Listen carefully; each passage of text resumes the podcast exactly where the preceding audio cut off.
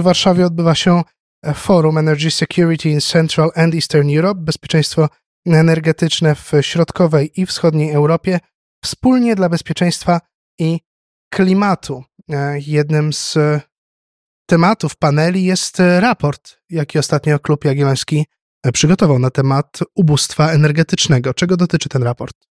Rzeczywiście, Centrum Analiz Klubu Jagiellońskiego, patrząc na wyzwania związane z zieloną transformacją, koszty, które nas czekają, e, abyśmy tą, tą przejście całej naszej gospodarki, nie tylko energetyki, e, na to jakby euroentuzjaści powiedzieli na zieloną stronę mocy, czy po prostu w stronę e, neutralności klimatycznej, która będzie wymagała ogromnych nakładów finansowych, a także kontekście zagrożenia rosyjskiego, w kontekście uniezależniania się od rosyjskich surowców, e, które sprawiły, że te ceny energii naprawdę skoczyły w ostatnich dwóch latach. Kryzys energetyczny nadal odczuwamy, nadal nasze rachunki są wyższe.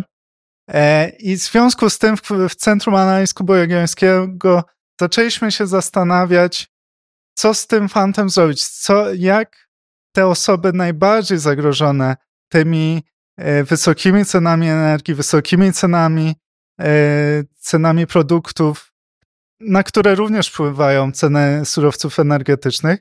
Jak projektować tą politykę państwa wobec prawdopodobnie trwale wysokich cen energii, bo nie spodziewamy się w najbliższym czasie, żeby te ceny zmniejszyły się. Już zresztą e, mamy debatę ekspercką o przedłużeniu zamrożenia cen energii elektrycznej, i też tego tematu e, dotyka nasz raport. Nasz raport sobie nazwaliśmy Jest drogo, będzie jeszcze drożej.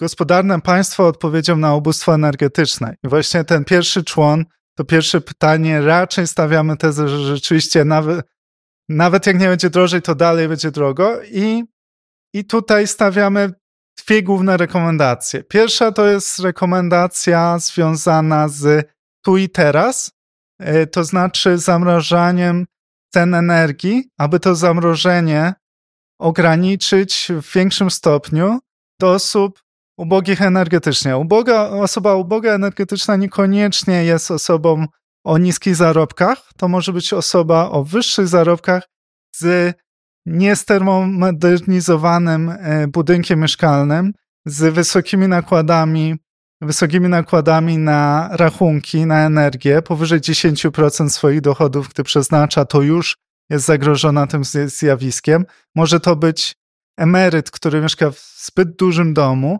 E, często to zjawisko pojawia się na obszarach wiejskich, aż 66% z osób ubogich energetycznie to jest właśnie mieszkańcy wsi. Powyżej 20% to są z małych miasteczek, więc ta polityka powinna być szczególnie skierowana do osób spoza największych miast. W ramach tego tymczasowego leku to jest właśnie zamrażania cen energii dla najuboższych, którzy po prostu nie są w stanie sobie poradzić e, z wyzwaniem rosnących kosztów energii. E, I w ten sposób, ograniczając to wsparcie dla osób zamożniejszych, których stać na inwestycje często, zostawiamy pewną pulę pieniędzy właśnie na trwałą termomodernizację budynków, aby te, bo to jest praktycznie jedyna taka trwała recepta na ten problem, to znaczy um, zwiększenie efektywności energetycznej budynków, tak aby po prostu tej energii nie było e, potrzeba w tak dużej ilości, jak to jest dotychczas, tak żeby te, e, te publiczne pieniądze były wydatkowane w najbardziej efektywny sposób i, i też zachęcić do inwestycji osoby bogatsze, Oczywiście te osoby prywatne nie mogą być pozostawione na pastwę losu, że muszą wydatkować te ogromne pieniądze nagle bez żadnej pomocy państwa. E, państwo powinien, powinno tutaj przedstawić e, jasną ścieżkę i tutaj pewnym fundamentem, który widzimy dla nowej koalicji, to jest po prostu przedłużenie programu Czyste Powietrze, ułatwienie dostępu e, do tego programu, Dalsza jego kontynuacja, dużo się mówi o CPK, dużo się mówi o atomie, ale widzimy w czystym powietrze, y, które było dopracowywane przez ostatnie lata, y, program warty kontynuacji. I też warto podkreślić, że w umowie koalicyjnej nowej większości parlamentarnej, jeszcze nie rządu nowego, jest wyraźnie zapisane dbałość o sprawiedliwą transformację, a także właśnie w duchu naszego raportu dopracowanie dalsze programu Czyste Powietrze.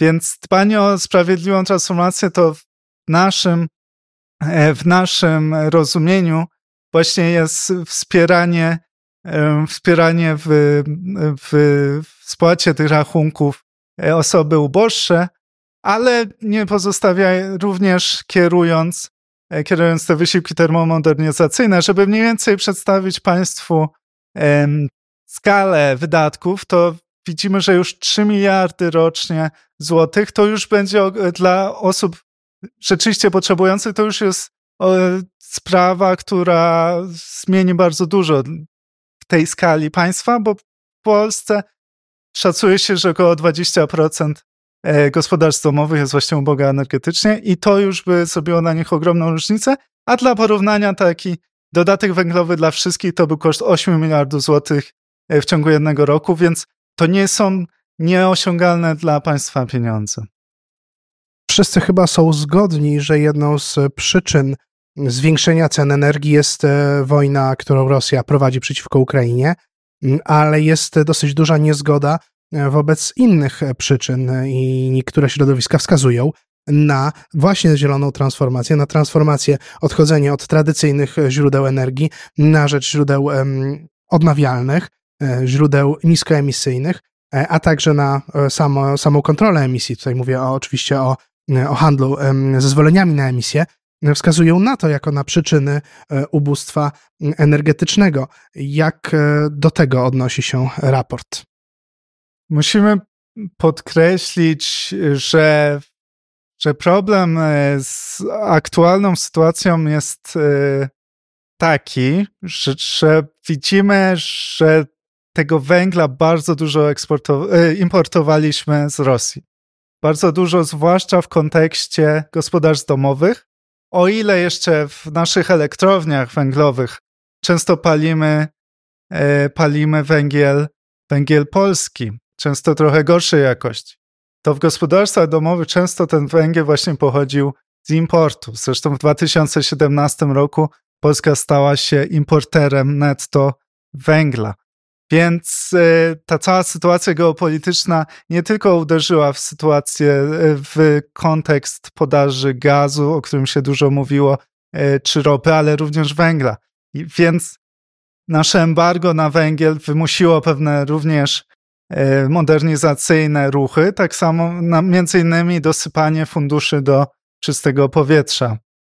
I tutaj niezależnie czy mówimy o węglu, czy o innym nośniku energii, to rzeczywiście termomodernizacja i tak będzie potrzebna. Tu nie, niezależnie czym będziemy ogrzewać ten dom, tego węgla po prostu warto wsadzać do pieca mniej, mniej na niego wydawać. A tak jak mówię, no, sytuacja z problemem z, z importem węgla, chociaż oczywiście to w, w sytuacji kryzysowej, tuż po embargu, e, ściągaliśmy ten węgiel z różnych kierunków, jest to możliwe, ale jest to po prostu logistycznie ciężkie. Często musieliśmy przepłacać za ten węgiel przez tą kryzysową sytuację.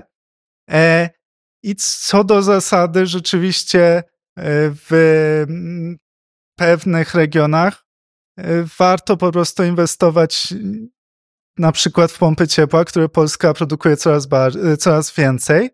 E, oczywiście to też są, każde rozwiązanie ma swoje problemy. Pompy ciepła mają problem w kontekście w kontekście zwiększania zużycia energii elektrycznej, energii elektrycznej, która potrafi być droga, e, ale to wszystko wymaga dość spójnej strategii, którą potrzebujemy w skali państwa od nowego rządu również, aby ustalił nasze priorytety, aby ustalił spójną wizję uniezależniania się od rosyjskich surowców. E, I to jednym z głównych wniosków naszego raportu jest przełamywanie silosowości naszej polityki, tak aby, bo ponieważ ubóstwo energetyczne jest problemem zarówno z zagadnieniem z tematyki polityki energetycznej, polityki mieszkaniowej, polityki społecznej, polityki środowiskowej, te wszystkie resorty odpowiedzialne za te, e, za te polityki muszą się spotkać razem i spójnej, długofalowej strategii e, się trzymać. Widzimy to na potrzeby raportu. Przeprowadziliśmy badania społeczne e, poza największymi ośrodkami miejskimi, tak aby dotrzeć do tych osób uboższych. I rzeczywiście oni powtarzali e, potrzebę spójnej strategii, tak aby e, państwo nie było tylko strażakiem, ale było gospodarzem, które długofalowo będzie planować i jasno komunikować swoje priorytety. E, I taki ambitny program termomodernizacyjny, czy też jasny mechanizm zamrażania energii, czy też e, ściąganie produkcji, między innymi pomp ciepła, fabryk do Polski, tak aby, aby budować też miejsca pracy, jest jakąś potencjalną ścieżką. Oczywiście zobaczymy, co nowy rząd przedstawi, ale moje oczekiwania są takie, abym wiedział, czego się od niego spodziewać i żeby było to odpowiednio uargumentowane i odpowiednio międzyresortowo skonsultowane, a żeby nie było takiej sytuacji, jak czasami miała dotychczas, że ministrowie dzień wcześniej od siebie dowiadywali się e, o jakichś ważnych inicjatywach e, kolegi e, z Rady Ministrów. Więc to jest jakieś wyzwanie, które warto, warto się podjąć. A jaki wpływ na tę sytuację e, mają, ma energia, zwłaszcza elektryczna oczywiście, e, energia elektryczna, ale to, to ona też może służyć do ogrzewania chociażby, e, pochodząca z mm, odnawialnych źródeł energii. Z odnawialnymi źródłami energii problem jest taki, że jest to, jest to źródło energii niestabilne i w związku z tym staramy się okiełznać jakoś to wyzwanie.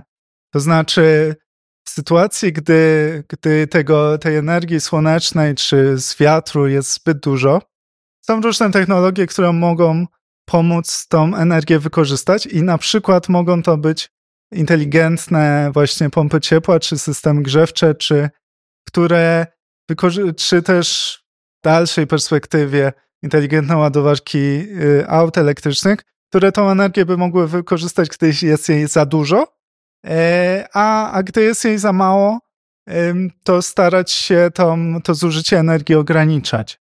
E, więc w kontekście e, to, to wszystko w tej nowej zielonej gospodarce, którą planuje Unia Europejska, zobaczymy, jaki będzie finalny efekt i na ile rzeczywiście to się uda.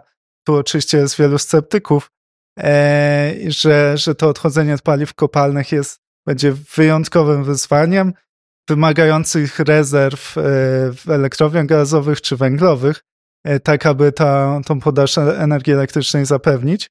No ale jest taka idea, że, że poprzez elektryfikację całej gospodarki będą to naczynia połączone, które dzięki temu będzie, będą efektywnie tą energię przesyłać w zależności od potrzeby. No i to jest ten pomysł właśnie, żeby ta energia elektryczna jako najbardziej taka uniwersalna nośnik energii pomógł obniżyć emisyjność e, i zwiększyć efektywność wykorzystywania surowców energetycznych. I tu też jest kontekst naczyń połączony w kontekście transnarodowym. Jesteśmy na konferencji o całym regionie Europy Środkowo-Wschodniej, no i rzeczywiście budowanie połączeń między państwami e, może budować tą odporność e, państw w sytuacji kryzysowej, po prostu zaimportować E, energię elektryczną od sąsiada, który akurat ma lepsze warunki pogodowe i też eksportować. Oczywiście to nie jest darmowe, takie przesyły kosztują, wymagają odpowiednich sieci energetycznych, e, odpowiednio przygotowanych, w odpowiednim stanie, a akurat pewnym problemem tra e, transeuropejskim całej Unii Europejskiej są przestarzałe sieci energetyczne, które właśnie wymagają modernizacji, jeżeli ten zielony sen ma się spełnić e, i budować, e, budować właśnie współpracę między państwami, choćby w ramach Europy Środkowo-Wschodniej. Czyli podsumowując, jeśli chodzi o walkę z ubóstwem energetycznym, to podstawowe rozwiązanie ograniczenie popytu poprzez termomodernizację. A w aspekcie podaży, jakie rozwiązania, tak w dwóch słowach, powinny zostać zaimplementowane? W kontekście podaży zapewne rozwój rzeczywiście odnawialnych źródeł energii, ale nie bezkrytyczny w odpowiednich miejscach, chociażby poprzez offshore, czyli farmy wiatrowe e, na morzu, gdzie te warunki są dobre e, i odpowiednie połączenie sieci całej Polsce, tak aby ta energia rzeczywiście mogła płynąć. Przy jednoczesnym w tym y, okresie przejściowym rzeczywiście dalej wykorzystywaniu elektrowni węglowych, e, czy też tych gazowych, które już mamy, tak żeby ten po, y, tą podaż odpowiednio zapewnić bez przerw.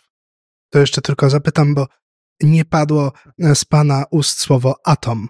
Tak, oczywiście. Y, okres przejściowy, to dlatego nie padł atom, bo rzeczywiście długofalowo ten atom będzie bardzo ważny i będzie pewną podstawą stabilności naszej, naszego systemu energetycznego, tylko to jest perspektywa zapewne 2000, lat 30., 40., 50.